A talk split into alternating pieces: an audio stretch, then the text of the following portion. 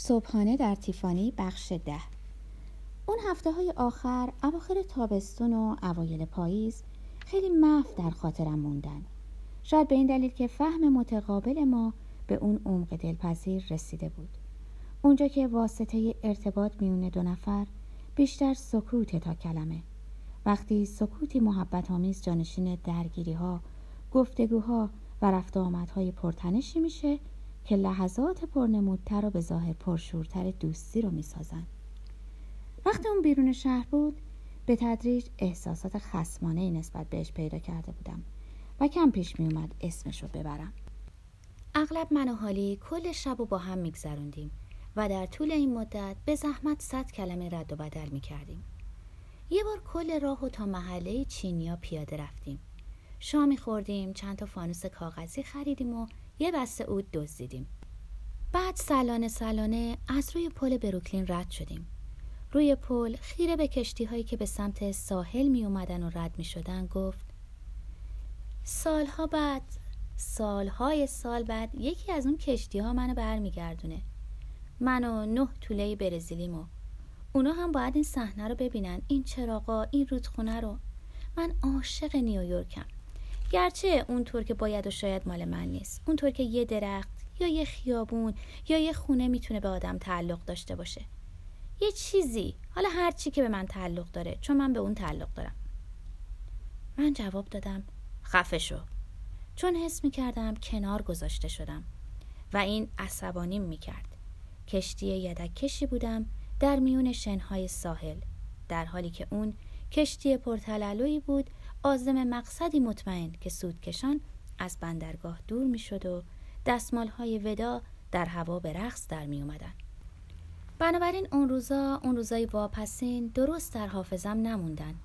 روزای مهالود، پاییزی، همه شبیه هم مثل برگای یه درخت. تا اون روز از راه رسید. روزی که شبیه هیچ روز دیگری در زندگیم نبود. اون روز اتفاقا مصادف شد با سی سپتامبر روز تولد من. البته این تقارن هیچ تأثیری بر اتفاقاتی که افتاد نداشت. جز اینکه اون روز من چشم به راه نوعی یادبود نقدی از طرف خانوادم بودم و مشتاقانه انتظار پستی رو میکشیدم. در واقع رفتم پایین و دم در منتظرش شدم.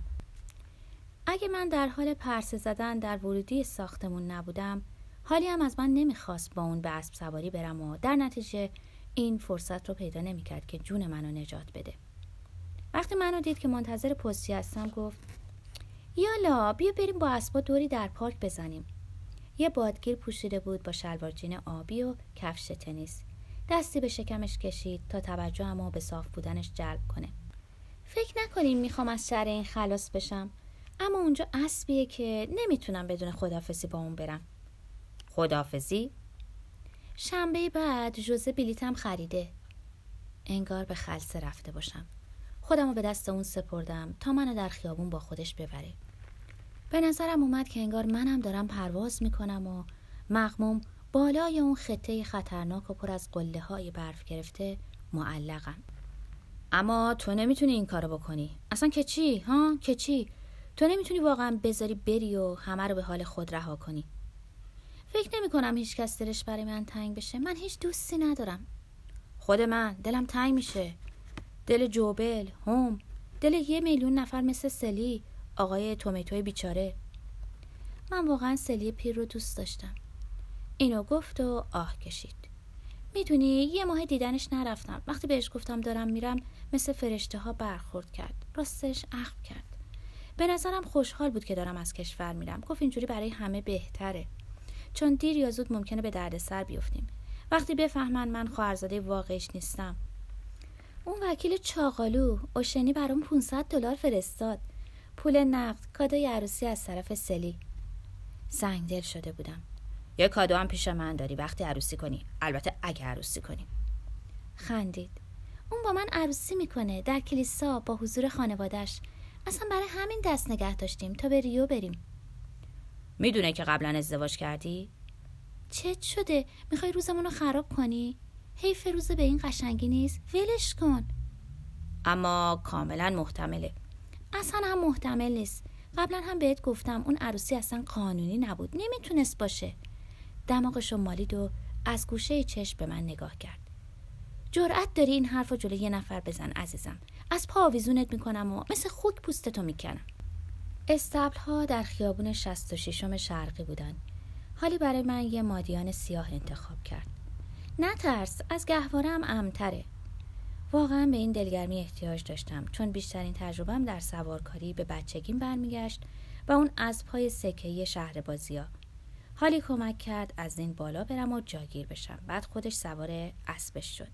حیوانی نقره‌ای که جلودار شد و به دنبالش از میون ترافیک بخش غربی سنترال پارک گذشتیم و وارد یه مسیر سوارکاری شدیم که برگا خالخالش کرده بودند. برگ هایی که باد از درخت می‌کند و در هوا به رقص در می آورد و بر زمین می نشوند. فریاد زد می‌بینی؟ معرکه است.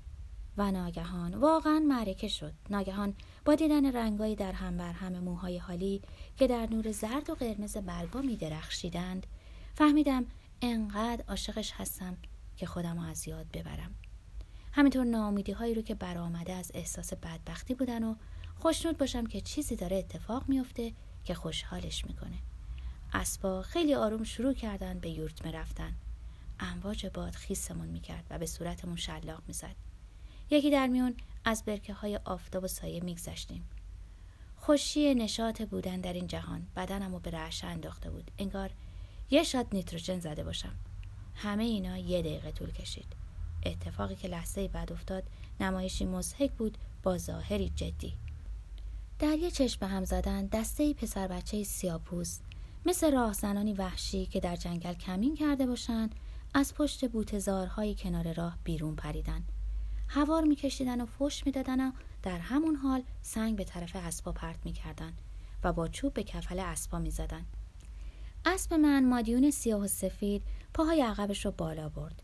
شیهی کشید مثل یه هنرمند بندباز تلو تلو خورد و بعد مثل برق در مسیر پیش رفت چنان میتاخت که پاهای من از رکاب در اومده بود و به زور خودم رو روی اسب نگه داشته بودم سمهاش چنان به سنگریزه های کف راه می‌خورد که جرقه می‌زدن آسمون کج شد درختها دریاچه پر از قایقهای بادبانی بچگانه مجسمه ها همه و همه به سرعت از کنارم رد می شدن. پرستارای بچه ها می تا اونا رو از جلوی ما دور کنن و نجاتشون بدن. مردا، ولگردا و باقی آدما داد می زدن. افسار رو بکش پسر. بپر.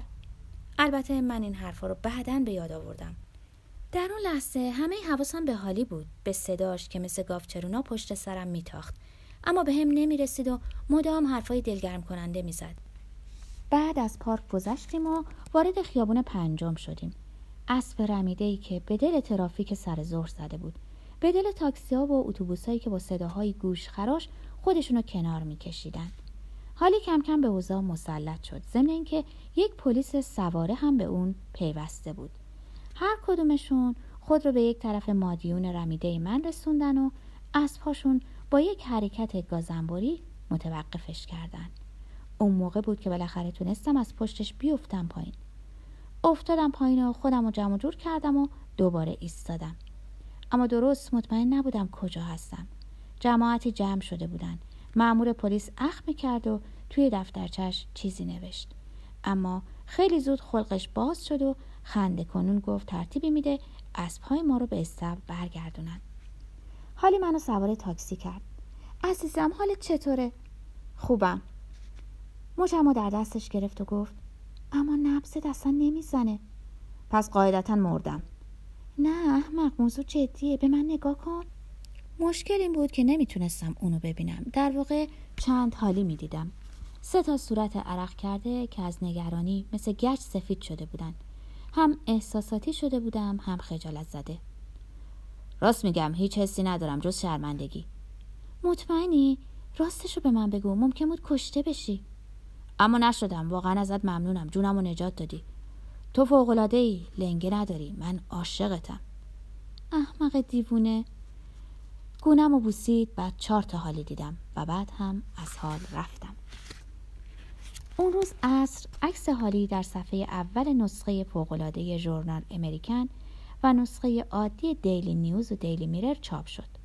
البته ماجرا هیچ ربطی به حسب رم کرده نداشت و اونطور که از تیترها برمی اومد به موضوعی کاملا متفاوت مربوط می شد.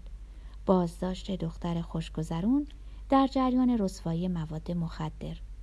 بازداشت هنرپیشه قاچاقچی مواد مخدر. شبکه قاچاق کشف شد. دختر جذاب بازداشت. بین همه روزنامه ها دیلی نیوز تکان دهنده ترین عکس رو چاپ کرد. حالی در حال ورود به اداره پلیس بین دو کارگاه تنومند یکی زن و یکی مرد. در این فضای نکبت زده حتی از لباساشم اینطور برداشت می‌شد که اون از این زنای خراب دار و دسته های تبهکاره. هنوز لباس سوارکاری تنش بود بادگیر و شلوار جین. عینک دودی موهای به هم ریخته و سیگار آویزون از گوشه لبهای عبوسش هم کمکی به کمرنگ شدن این برداشت نمی‌کرد. زیر عکس نوشته بود هالی گولایتلی 20 ساله ستاره زیبای سینما و دختری مشهور در کافه های نیویورک. دادستان ادعا می‌کنه عضو برجسته باند بین المللی قاچاق مواد مخدره و از مرتبطین قاچاقچی بزرگ سالواتور سلی تومیتو. جمعیت کافنشین امروز از شنیدن خبر دستگیری هالی گولایتلی زیبا ستاره 20 ساله هالیوود و دختری بسیار مشهور در نیویورک حیرت زده شدند. درست در همین زمان ساعت دو بعد از ظهر پلیس الیور اوشانسی 52 ساله ساکن هتل سیبورد در خیابان 49 غربی رو هم در حال خروج از رستوران هامبورگ در خیابان مدیسون بازداشت کرد.